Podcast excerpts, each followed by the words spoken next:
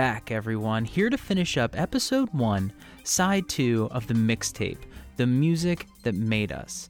And I'm joined here with my good friend, Chris Balliet. So, how a Jamcast mixtape works we each pick nine tracks on a Spotify and YouTube playlist, and we take turns speaking about our picks. We will go into why we chose it and some fun and interesting facts we found out along the way. So be sure to have your playlist ready, which is available on YouTube and Spotify. So chill out, drop in, drop out, whatever, and we're going to get started and push play on this episode. So have a good time, and we'll catch you all on the flip side.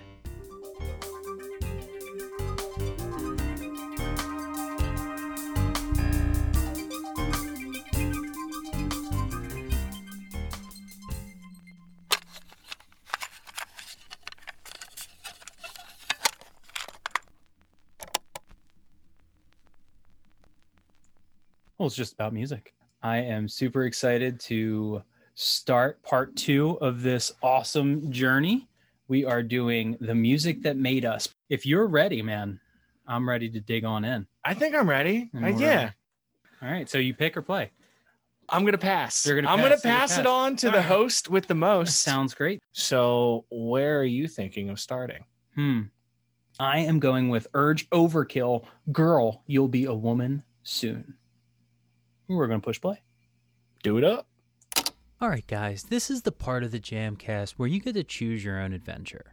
You can either pause the podcast now and jump over to Spotify or YouTube and listen alongside us, or you can just hang out for a few seconds and we'll be right back. It's really your call, no wrong answer.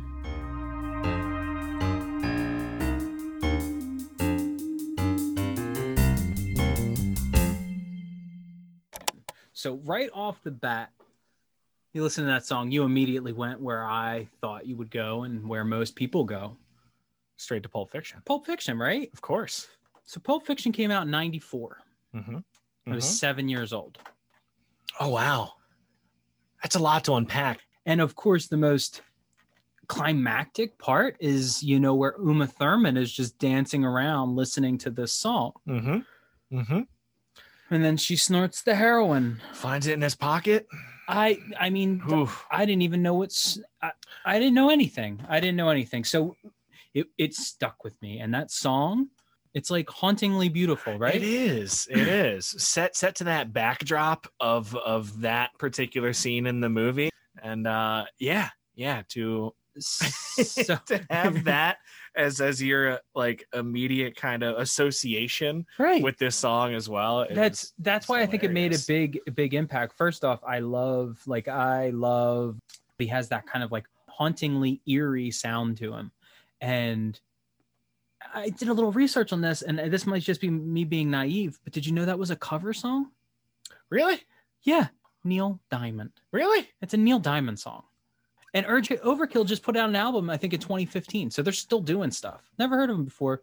Know that song inside and out, but I did not know it was a Neil like Sweet Caroline. Like Interesting. Yeah. Now wait, when when did that when did that song come out from uh, Urge Overkill? Like when did they do the cover? Do you- 94. you know- they it- came it- it out was- for it this was game. for the, for, for the soundtrack. for the soundtrack that song was made. Yeah. Whoa, Yeah. that's really cool. Yeah. Yeah. That's actually that's really cool, man. Yeah. Yeah. Because a lot of songs aren't made for for movies. You know, they find songs and put it in unless it's an original track. But yeah. So that song was covered for the release of so Quentin wanted that in there, Mr. Uh, Tarantino. That's pretty cool. Isn't that crazy? All right, all right, QT, I see you. Yeah. So man, I would love to hear what your next pick is on this uh mixtape. My pick is gonna be. I'm gonna go with the. I'm gonna go with the Dave Matthews track "Granny" from the Live at Central Park album that they mm, put out. Alright, We're going to push play right now. All right, guys, you know the drill. Either jump over to Spotify or YouTube, check out the playlist. If not, just hang out. We'll be right back. The funny, strange, weird scat man himself, Mr. Can't Always Understand What You're Talking About While You're Playing Live Shows, Mr. Dave Matthews. I love that track. Man, that was uh it was actually Dave Matthews like the, the first like real concert I ever went to. It was actually at the Hershey Park, uh, the Star Pavilion, Oh, okay. the little outdoor Yeah, theater. yeah, I was thinking I was like, I might have been like 10th grade or something. So after we went to that concert, I was like, I need to listen to some more Dave Matthews. And a friend of mine, she gave me, they're like, I think at the time it was four CDs that made up the Live at Central Park album. Oh, really? Yeah, four. It's like it was a four CD set Wow. that, Wow. that that she had burned for me, you know, nice. back in the day. Burning some. And CDs. I mean, there's a lot of notable tracks like they did there, but this one in particular really got me in my feels. You know, Yeah. like when maybe like one of the first songs I heard, and it's like I, it it it just it struck a chord in the hopeless romantic high schooler in there me. you go. And like, it, I think it was just one of my favorite lines in there. It's like, I say it's love that's lacking here, although I know enough to spare it. Maybe it's up to you and I to share it with the light. Love that. And still to this day, I still absolutely love that particular line in there. And, you know, it builds up really nicely. For the longest time, I didn't really understand what the track was actually about. I still don't think I do. But after like going back and listening a few more times to it, it's like I really think he is he is talking to probably like a grandmotherly figure, you know, just grandmotherly figure about love, life, and everything in between, and just kind of, you know, just being willing to put yourself out there into the world whenever you can. So the funny thing about this track, I didn't know, it never got an official release on any studio album. In the Really? band's earliest days and their earliest, you know, they, it, it was recorded and it Mm. actually got cut from their first uh, studio album.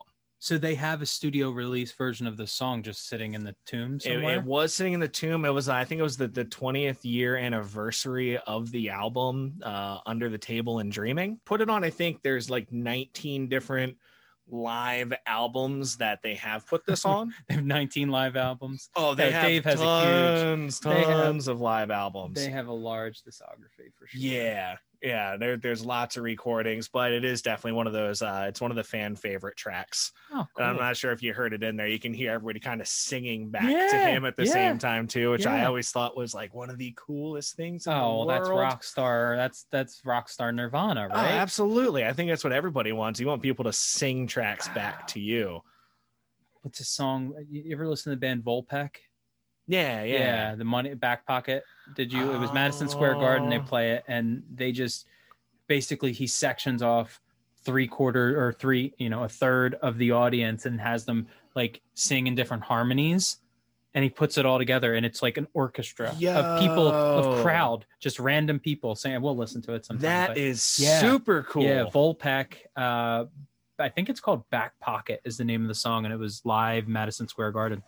Interesting. Yeah, okay. that's a good one. Yeah, take take a note. What a first experience into live music. No wonder you stuck with it, man. Oh yeah. Regardless if you remembered anything, that is just an event sure- to be. I remember going, this is like the greatest experience of my entire life. People do this all the time? yeah, right. Wait, what? And the pavilion, if I recall, is not as big, right? It's not a very large Like area. like Hershey Arena is an arena. It's Yeah, a huge yeah, stadium. yeah. The pavilion's not very. It's very not. big at It's not very big at all. Wow. That I mean, was Dave has played like everywhere. festivals I and mean, thousands and thousands of people. I mean, you know, live at live at Central Park. Right, You know, that's a like that's people. that's That insanity. Four CDs worth of insanity. For yeah, exactly, exactly. And they also play a bunch at the uh, other destination venue. I want to make it out to uh, the Gorge. The Gorge. The Where's Gorge. I that? believe that's in Washington. Okay, the Washington State. Washington State. Okay. On Hmm. the uh, left coast there. Uh, but yeah, it, it it overlooks just a massive gorge, just big old The amphitheater. The Gorge. That I could imagine the acoustics in that. that Oh, uh, yeah. that arena. Oh yeah, it, it has got to be sick. Dope. So yeah, that is my that is my my, my first pick. That is an to- excellent one, and you've start. inspired me because you know I always sit here. We've only been doing this for a little bit of time, but when you're playing your song, my mind is constantly reeling like what is going to make sense to go next. Mm-hmm, I and do the same mine is actually not a it's a departure from the music but the connection is that it's a song given to me from my grandmother and the song is nights in white satin by the moody blues Get after it.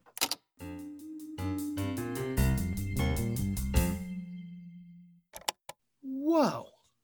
and that my friend is i believe your first introduction to the moody blues I yeah, I I really think it is. yeah well that album was their second album and they were apparently in like super dire straits like things weren't working out with the record label and they were the first to be on Deram I think is how you say it or it, it reminds me of Dream every time I see it but it's D E R A M Right. and they were producing a, a superior vinyl record that could capture all of the sound qualities that like are lost on traditional records for their album because it was it's the first like concept album. You said that when we were listening like this looks like a concept album. It's the first. It's noted in the history books. I'm sure there were others before, but that's like the claim to fame for that album, Days of Future Past I can see that. which it's a concept album. Just it's done with the orchestral in the back, so it was just so cool to kind of hear it opening, open up, Yeah. and bring it all forward. Oh, all those those little subtleties filling in with the Yeah. with, with, with the strings and the yeah, background. it's really cool, and it's telling a story and it has the concept behind it. But the thing that got me is my grandmother gave me that song, and she gave it to me. I would say it was probably twenty. I want to say 2015. I was down the shore in Cape May, New Jersey with my family, and my grandmother was down, and my daughter, and my wife, and everyone, and we were hanging out. And I introduced the family to pick a song. You know, did you ever do that? Well, yeah, did you ever do that? I'm sorry. I'm so sorry. I forget who I'm asking. I'm talking to you Excuse here. me. I'm talking to you here. Absolutely. Chris, you understand what pick a song is. You know, we go around the horn and either pick a Pandora station or pick a song, and each person picks a song, essentially making a live mixtape. What we're doing right here. It sounds like a novel idea, right? Um, what a concept. So we were doing that all night with my parents, and it was fun because you have my stepdad who's into like 90s hip hop, R&B type stuff. You have my brother who's into like nu metal. You have my wife who's into the punk pop punk kind of pop area. Me, I go around with everything, but then my my grandmother comes in and she's like playing Nights in White Satin by Moody Blues. And she just rocked out to that song and chugged her wine and sat on the, the porch, just like loving every minute of the song. She said, Your grandfather and I listened to that album all the time. To get that from her and like see how much she was digging it. And I went back and listened to it and did all this research on it. I'm like, Whoa, my grandma was on something. I was gonna there. say, is that when Yeah. you like really truly realized that your grandma was way cooler than way you? cooler than I thought she was, or way cooler than me, right? Yeah, way cooler than me. Because like our group of friends, like prog rock is huge. Yeah. You listen to that, and that's prog rock. What they did there was they made a symphony come in and made a concept album when no one else was doing that. That's why it was progressive. hmm It's it's a genre that has no bounds. Prog rock's really cool in that that you can listen to a song from 1965 or six and listen to a song from 2020 and have the same kind of feeling in it. So No, I, I hope you know. I'm super excited to go back and, and listen to this entire album. it's it has so the the orchestral piece in um, Nights in White Satin is repeated a lot. So it's like the same kind it's of a, it's a motif. yeah. like, Because if you if you go through it, I have the vinyl here, and I'm looking at the liner notes in the back. It actually goes the day. You know, it follows a day in the person's life. So side one is the day begins, dawn. Dawn is a feeling. The morning, another morning. Lunch break, peak hour. These are just like the names of the song. The afternoon, forever afternoon. Tuesday? Question mark. I have a theory that Tuesday is the longest and arguably the worst day of the week because everyone's prepared for Monday to be awful. Nobody's prepared for Tuesday. Wednesday's hump day. Thursday, your weekend's in sight. Mm, Friday's day. Yeah. yeah. So Tuesday, in my opinion, is just on one Tuesday, of the worst. you're already in full swing. yeah. It's already Yeah. in full swing. It's just, it's just, it's just, it, it's just perpetual. Um, but they have a song on here called "Forever Afternoon," and in parentheses it says Tuesday question mark. So I thought that's funny. That's funny, and it was way before my time. 1967. Evening, the sunset, twilight time, the night, nights in white satin. So we went Granny, Dave Matthews, and then my my Granny gave me Nights in White Satin and gave uh, gave gave us both Nights in White Satin. Yeah, she she did. She did. She Because did a again, super stoked to go back and listen yeah, to yeah, check them. They have a huge discography too. The the Moody Blues have many other albums, uh, which I have not delved into, and I, I would like to. Oh, I like it. Well, I, I I think just going by uh, kind of, uh, uh, you know, progressive music, moving with, uh, uh, you know, kind of concepty concept albums, in a sense, I think this is a, a good lead into some Opeth with some uh, Ghosts of Perdition. I'm excited you said that. Yeah. So let's push play and give her a listen.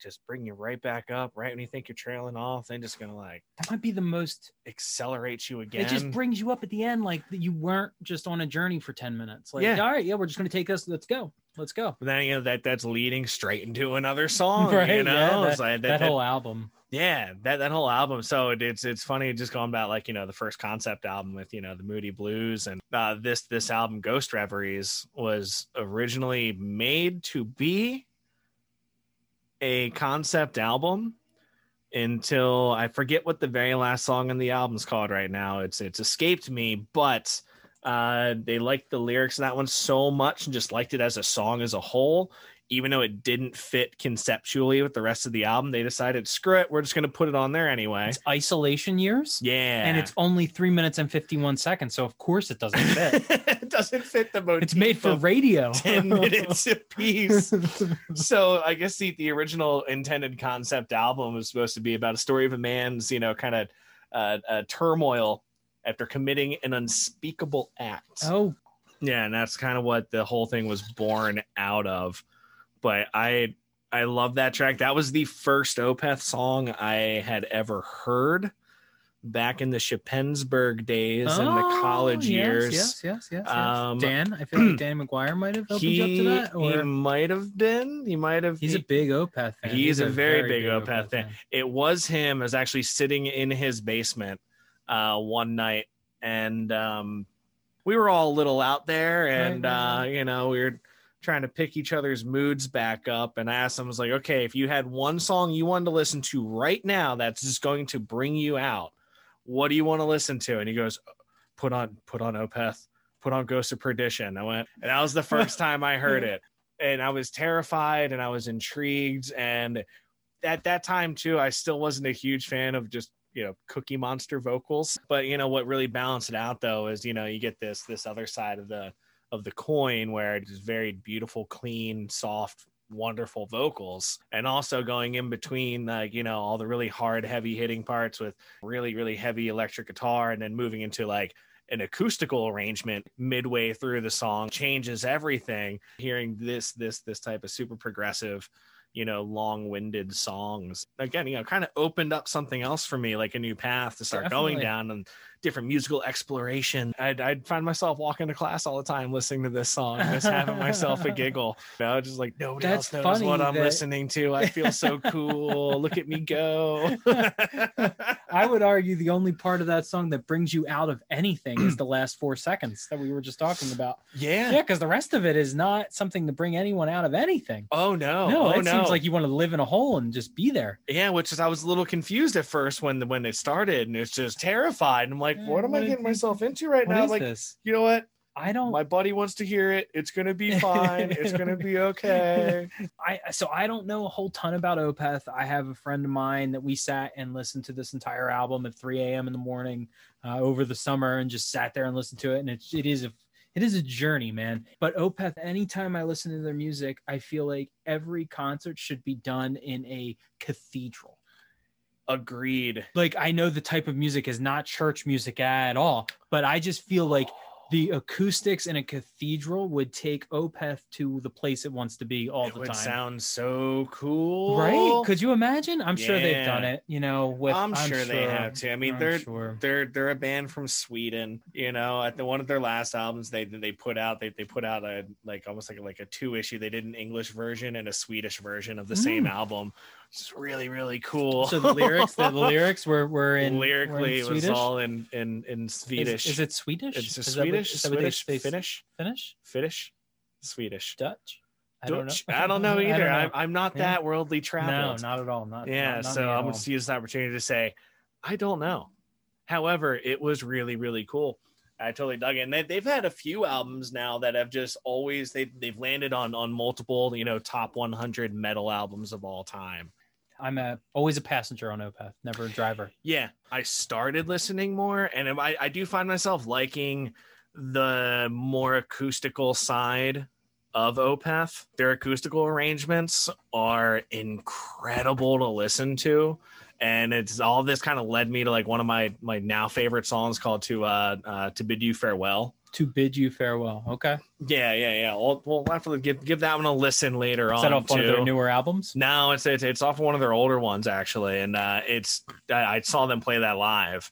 Like, why have I not listened to the softer side Yeah. of Opeth here? Because there's very much like a, a distinctive, you know, much harder Opeth and a much softer Opeth. Huh. But So yeah, that's uh that's that's a little little Opeth, a little Ghost of Perdition, and you know that that song led me into I don't know what- basically like almost a whole new genre of music I didn't really know I liked. I would say multiple genres, right? Like just a Oh, whole different sure. world of music that you can listen to. So you can do this all in one track? Yeah, right. You're allowed. Just, just- you're allowed to do this. Yeah, yeah, you are. You are. If Yeah. they if you play it, they will come. Indeed. Um, so where does that where does that lead you, sir, in uh in this mixtape? this is this is me jumping off the proverbial cliff, and I'm doing it because this is where the path has led us, my friend. Daft Punk, something about us, off of. Discovery. Let's push play.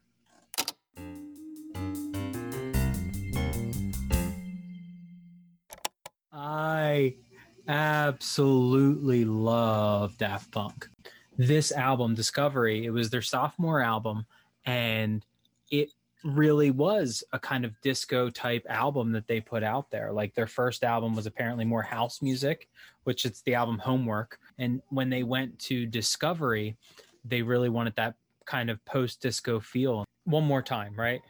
yeah, everybody knows yeah, One More everybody Time. knows one more time. I mean, it was sampled yeah. also by Kanye later too. He did a lot of stuff and harder, better, faster, stronger. right, right? right. that was a big one. All off that same album. When you came here today, we were talking a little bit about Sturgill Simpson, Sound and Fury, how it was kind of an anime done to the soundtrack or the music that was on the album.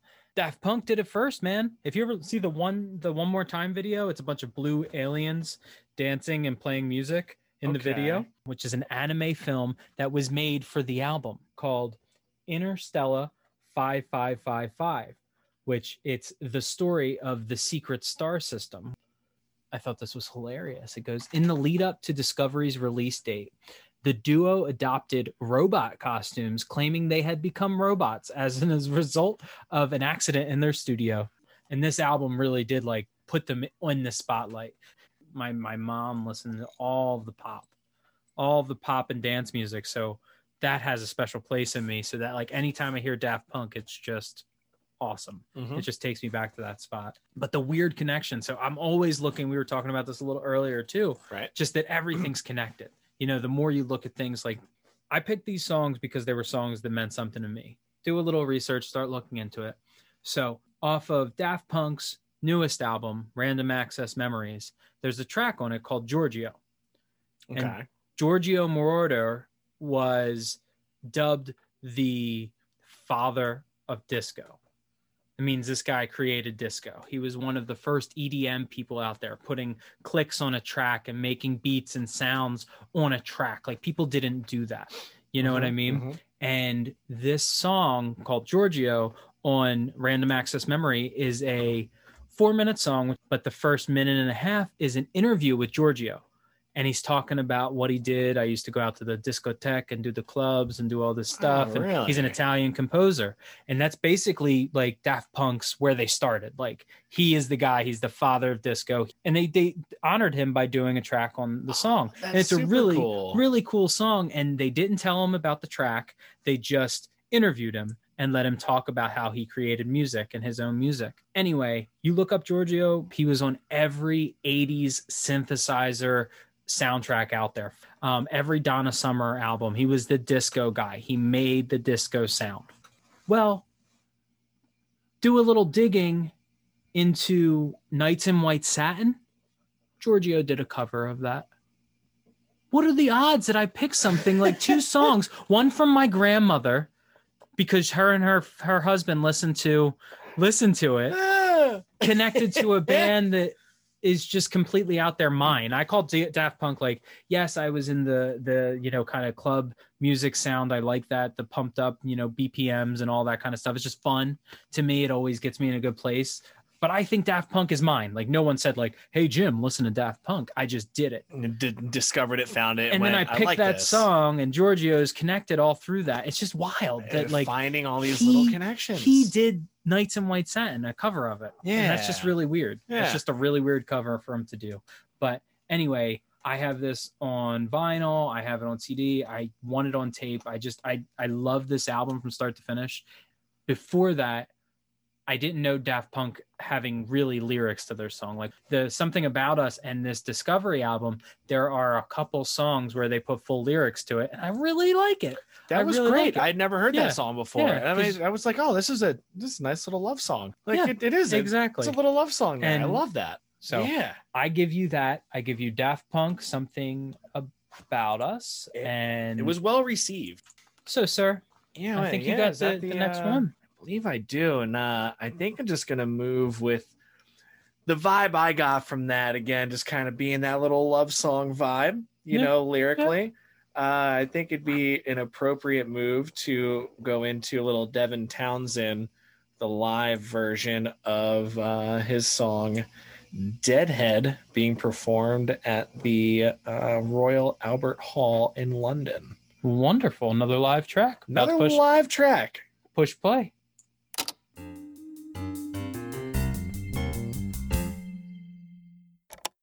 That song. Yeah, man. so a little bit of a little deadhead for Mr. Devin Yeah. Townsend. Devin Townsend, I mean, this man is in in my eyes is like one of the like progressive, you know, metal gods. You know, like his he he does like groove metal. And uh, like he, he got his start, I believe, as as a backup guitarist uh, for Steve Vai. I think he got started when Steve Vai went like the late '80s. So I mean, he's been doing it forever. Right. 30. 30. Yeah. Yeah. So I, I think he's he's I think Devin Towns like a really good uh, singer and songwriter. His voice is angelic. Like it's there there's a lot of albums and a lot of tracks that you listen to. It almost sounds like it's it's gospel music. He really does. He pulls from You a place that I don't hear other people pulling from. That that vibrato. So it's very angelic, but you can also get very growly and get really aggressive. Like his facial expressions. Like he looks evil he sometimes. does. He does. He does. I think half of the fun with Devin Townsend music is is watching him play it. Banter is is hilarious. Yeah. Like even in, even in this song, like you know, for for those of you who are gonna go venture out and listen to this, I mean, the middle of it, you know, it's it's it's a live show and everybody's just trying to find a beat and every- like people are doing it all. He's like, yeah, no, I, I know y'all love the song, but I please pick a tempo. And then they just like go into the next portion of the song. But I feel like this this track for me has how- been like a, a bit of like a recent revelation for me of like it's become one of my favorite Devin Townsend track. I mean, you get the elements of, you know, very angelic voice juxtaposed with, you know, a bit of anger, the growls.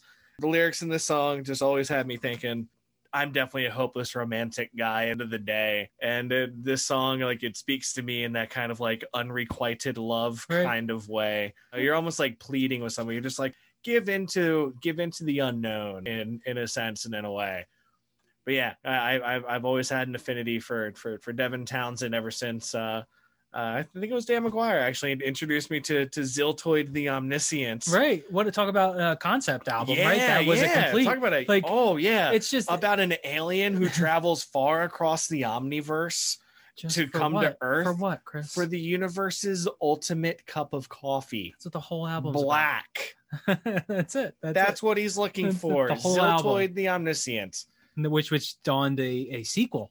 Yeah, Z2. Z2, yeah. Z2, which is where uh this particular live album Yeah. that which just came from the first set of the concert was all Z2 front to back and then it goes into the various number of you know catalog songs that that Devin Townsend had between just you know solo Devin Townsend to what was the guys of Devin Townsend Project. Yeah, I think they ended up doing maybe like a strapping young lad song in there at some point.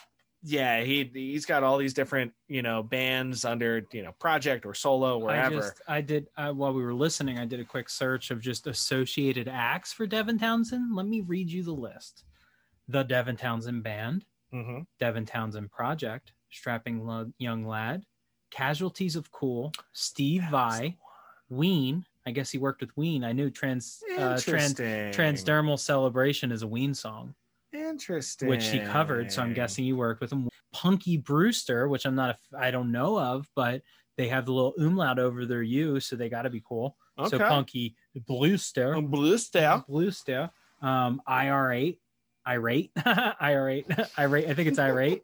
Um, I don't know. I don't know. Devin's an interesting guy. Frontline Assembly, which I didn't know he was in Frontline Assembly. Interesting little list there. I know, but when you go through it, Devin Townsend is that guy that is. Well, I mean, like even late, late later on in, in this in this live show and this live album, he's he's asking, he's like, "Hey, how many musicians do we have out there? How many, how many people are in bands?" And you hear, you know, a bunch of cheers. You know, just whatever you're doing right now, keep doing it, keep getting after it. And he's like, "We've been doing this for 20 plus years." Like, look, I have a guitar with with my own logo in it. Like, Yeah. it lights up. He's like, "You kidding me? This is so cool." He's like, "Keep doing it. It's a long road, but if you love it." It'll pay off, man. That's like awesome. the, the guy seems like one of the coolest human beings on the planet. He's a but is- Canadian bloke, isn't he? yeah, he is a He's from- Can- yeah, yeah, Canada. yeah. He is a Nice guy. dude. Imagine that. Oh Imagine that. yeah, But he's also like really socially awkward too. Yeah. Uh, I was watching another live show he did in a cathedral. He did three nights in a cathedral, all acoustic, solo by himself. yeah. I, I watched the third night's performance, and it, he comes out. It's like after his third or fourth song, he's like, "I just gotta say, is the first night I wore glasses. I was honestly kind of terrified about doing such a small show like this." That I didn't wear my glasses, so I couldn't see anybody in the audience Wow. sitting in literally sitting in pews church in right? a church yeah. cathedral, massive old cathedral. Huh. So he's like, "This is the first time I'm wearing my glasses because you know I should probably take a look at everybody who came out to take the time to see this." You know, Yeah. he's like, "So thank you, everybody." Like, That's funny. I think he's a really humble, really cool dude, and I, I think his music's incredible. So Devin yeah, Townsend project. Devin Townsend with some Deadhead for you. I love it. And to go with the band of the jam bands, because you have some, you know, jammy songs on here along. Deadhead, we got the the Grateful Dead, which didn't make an appearance on here. I'm not a huge Deadhead. You know what? It's I'm not- funny. I like I, I like some jam bands, but I'm not a Grateful Dead. This is what I have to say about the Grateful Dead, me and this is this is say. what I'm gonna say about Yeah, them, yeah, and then we can move on. I, I I feel like it's pretty simple for me. Is with the Grateful Dead, I get it. I don't get it. Yeah. If that makes sense. Yeah, I think I get you. I think I get you. Yeah, hey man, first to market is not always doesn't always mean it's the best. right. the people that were there with them when they started, I'm sure they're they are committed fans, you know? For sure. And if it was something I grew up with, something Mm. my parents listened to, and like I I, I don't mind the Grateful Dead. I'm not saying anything negative because I've, I've listened to some some nice little jams here and there. And it's like this is uh, okay, no, yeah, I get it. Yeah. But again, I don't get it. So I I, was you. never that never that deep in there. Neither have I. Yeah. No, So actually, the, the the the name of the song was influenced from another band. Um, yeah, it was this band called uh, Godflesh. Huh. and then that that that's what I think he, he basically took the name from. no, th- this is interesting that you're putting all this in there. because I didn't include any industrial songs in here. Techno and industrial were kind of like my own tracks.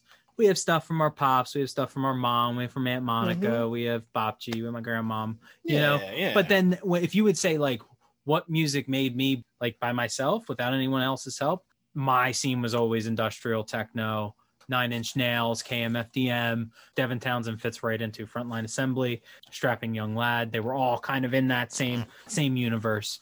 So you had Deadhead Live by Devin Townsend Project. And we have one pick each, man. yeah, this is coming Yeah. down to it. Yeah, Down this to is, the wire. This is, this is the last one. So this is the last one for me, and this one holds a special place in my heart for a lot of reasons that we'll go into here. Um, it's CKY, disengage the simulator. Let's go Push ahead. play. push play on that bad boy right there.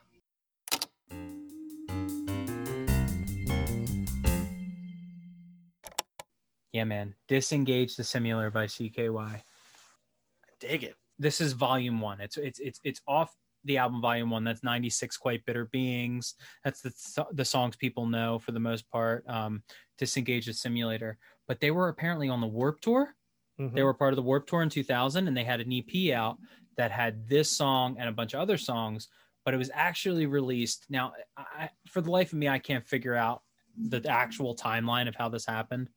but this song was on a, an album called Volume Two, which was a follow up from their Volume One, which has this song on it. But Volume Two also had this song. on it. I like I, I just don't know. I was I was in high school and I had just gotten into CKY this album.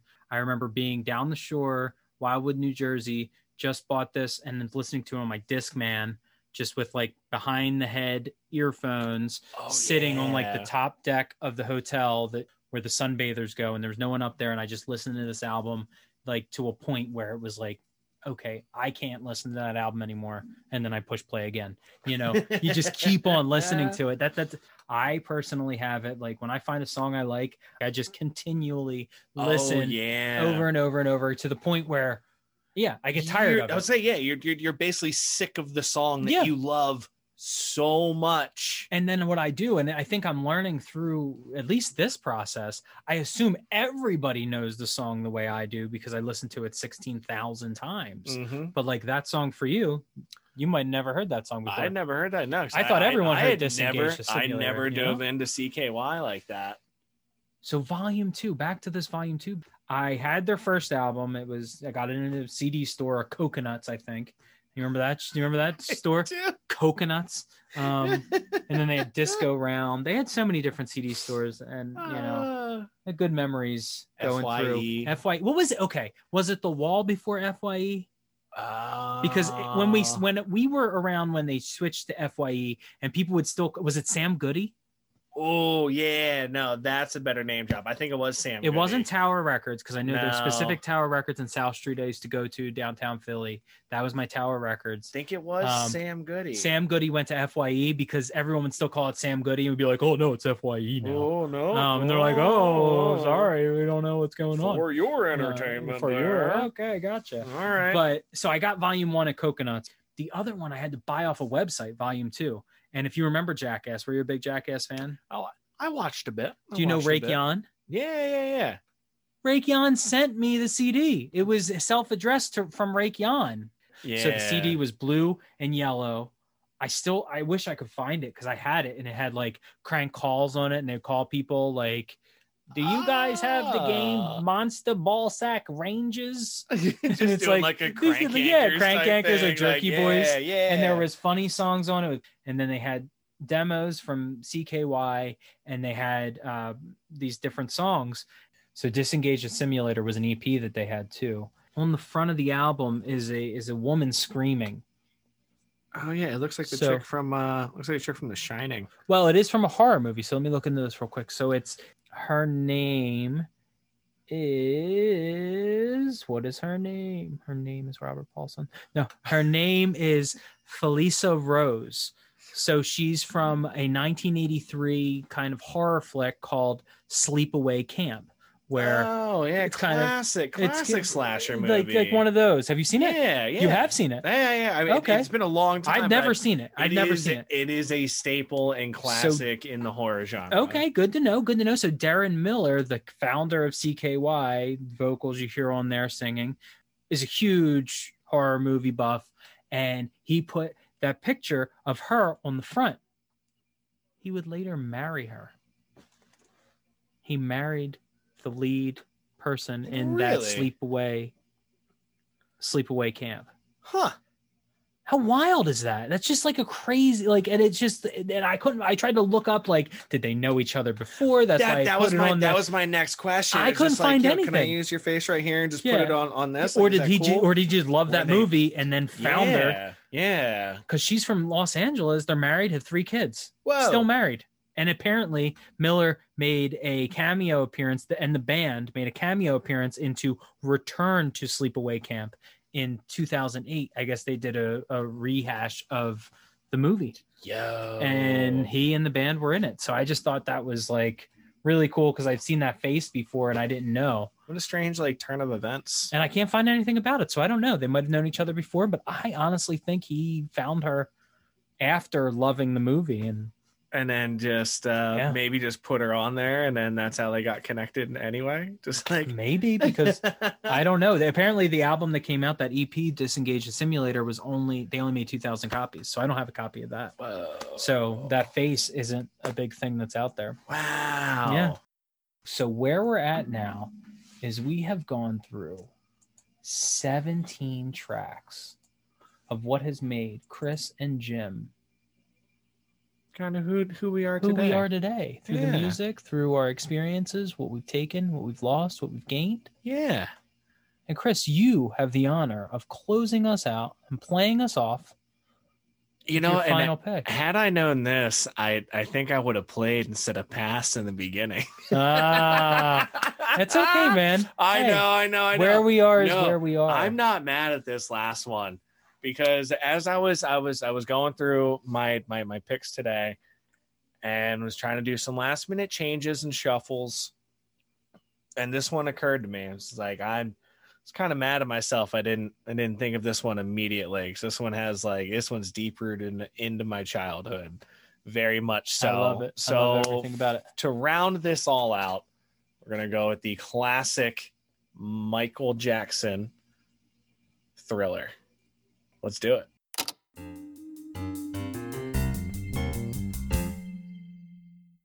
Yeah, Michael Jackson's thriller. I love that that's your last song. I love it so much. Yeah. I think that should be on my side too for some songs that just really I, like uh, it, it was themselves in my life. Yeah, it was Yeah. very much a big part of my childhood, and a lot of what was part of my childhood was was actually that music video itself. And funny enough, that this VHS tape of the so they, they they did the music video, and then shortly after came out with the documentary, the making of.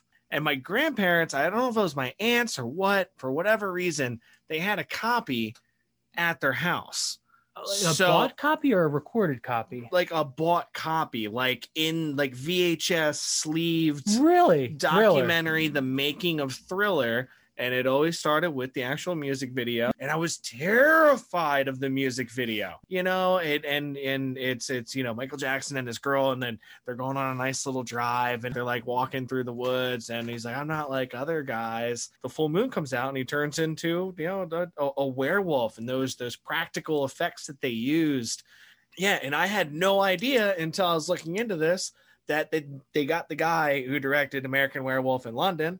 Uh, was that uh, John Landis? Landis, Landis. Yeah, direct the music video. I had no idea, which makes so much more sense now. So I, I think this like this particular song and this particular music video launched me into probably like my love of horror movies. Oh, so twofold. Yeah, I think yeah. a little bit twofold Yeah. for sure. Because again, terrified me. And I remember, I remember being told like, no, no, no, like this is fake. And then like, here, watch, this is how they made it. So help me like understand a little bit more as a young child. Like, thought was the most fascinating thing I had ever seen. And I found one thing, like two, two funny things. So I was obsessed with that dance Yeah. and I, I was I remember being a kid and watching Trying this to and it. trying to do it, and I could I I had most of it down. During our senior prom, they played Thriller because because when they sent around the you know hey what is your what is your class of 2005 what is your class song going to be? And we as a class had a write in and we wrote in thriller and it won. But they didn't want that to be the official class of 2005 prom song. They did they did uh, a green day time of your life. Oh, boo. yeah but they end up I playing funny thing we we still had the song played anyway and i remembered some of the dance and i started, started i got out there and there was some other girl i think it was one or two other people knew part of the dance too and we were doing the oh, thriller Oh, dance That's awesome. at, That's at, awesome. at our prom which i thought was That's incredible that will always be a memory for me i will never ever forget oh man. and I yeah. So so that one that that particular music video had a lot, a lot for me in my in my childhood growing up. It had a lot for me too. Different different reasons, I guess. I mean, of course, anytime I saw a Michael Jackson dance move, I tried to do it. So Oh, like anything anything Michael danced, I wanted to dance to. And I, I mean, I don't know if I've gotten it. I'm gonna say no, no one can get that. But um I definitely yeah, I've have. definitely tried. Definitely tried all of it. My biggest thing with Thriller was I so do you remember Moonwalker? It was a mm, No. Michael Jackson full length movie called Moonwalker. No. Watch it. It was a whole. There was a Nintendo video game called Moonwalker, Michael Jackson's Moonwalker. There was a movie. There was all these things. Full length movie, like hour and a half. I don't remember what it's about. I think somebody stole this this girl and he was like from space, but he wasn't, and he danced everyone to death and whatever. I don't know. He It was so- danced it was everyone to death. It's pretty much what he did, dude. I I really have not seen it in years. He cut but the rug so quick around him it burned them alive. it's what happened. So every time I would see Thriller and then the the making of Thriller in my feeble childhood mind, I'm like, there has to be a movie Thriller. Where is the rest of this movie? They're showing me behind the scenes of this Oh. movie that they made. Where is the Michael Jackson is a werewolf thriller movie? Where does that exist? I came to my mom and was like, "Can I? Can we get the thriller movie?" And she's like, "What do you mean?" Like, what are you talking about? She's about? like, "It's just the video," and I'm like, "No, incorrect. There's no way they could put that much time and effort just into a music video, do a behind the scenes making. They freaking did, dude. I did a little research on this. Half a million dollars. They spent half a million dollars making that movie or that video. Not a movie. Not a movie. it makes sense. It makes Yeah. sense. You know, you know that actually that that music video uh, is uh, described by the Library of Congress as uh, one of the Perfect uh, most capsule famous music videos of all time. of all time. And it became the first music video uh, inducted into the National Film Registry. No way, really. Yeah, Wow. because it has like cultural significance. we have been on a journey man and and you know i said it earlier i think to really to wrap it all up you are a person that likes to be on a journey you like to take Yeah. a journey you like to take a ride Oh yeah, unapologetic ride man because some of these songs start out crazy and one place. We had you know beastie boys which was like hip hop telling stories. We had songs like third eye oh, Look, and- looking inward into yourself and just long 13 minutes and 51 seconds of like pure music discovery in that Oh, you know? yeah. like everything you've done has just been like start to finish start somewhere end up somewhere different. Maybe maybe not. It doesn't matter. It's just a journey and i love that about you and i think i learned more about you to be i mean we've been friends now for Oh, what 15 years man. Started our journey at shippensburg. Absolutely, Um, absolutely. and i feel like i know you. I know finding you. common musical ground back then to you know to kind of become friends through you know like like like Pink Floyd and, I- right. And I agree. I I feel like I I know you too really really well as a human being. And I know you've had a very I know you do have a very eclectic musical taste and uh you're already very knowledgeable all around, but no, this was a little bit of a discovery for me too. Which you've given me a lot to go back on too, like you know, cool, give cool, giving me some good suggestions, go broaden my horizons even more, which is what I love about music yeah man that's what- constantly. you just They you can- can Yeah, because you can choose you can love these songs take them to your heart wherever you love you can love the music just for the music's sake yeah, finding cool stuff about music you already love yeah. Just just songs that I I've loved for years and years and years. There's always a second half of the story. There's always another little factoid out there. just to hear how it connected with you too Exactly. Yeah. Exactly. Yeah. This has been uh this has been a lovely experience, man. i am incredibly grateful for you taking the trip with me two parts Two parts. we've now done like I like it. i don't know about five hours of sitting and listening to music together yeah, that sounds about right. it's been a ride, man. I appreciate you know you being here, and I'm gonna push stop on this mixtape, man, and let it out to the world. That's where we leave it. I like it, bud. All right, dude. Thank you Until so next much. time, thank you, and uh we'll be talking Indeed. later, dude. Bye. So there it is, everyone. The complete mixtape, The Music That Made Us, episode one of the Jamcast. Now be sure to like, subscribe, follow for all the latest and greatest Jamcast episodes, and we'll be back in two weeks with an interview that you don't want to miss. Also, follow me on Spotify and YouTube to make sure you have the music available when you're ready to push play. All right, everyone, until next time, jam on.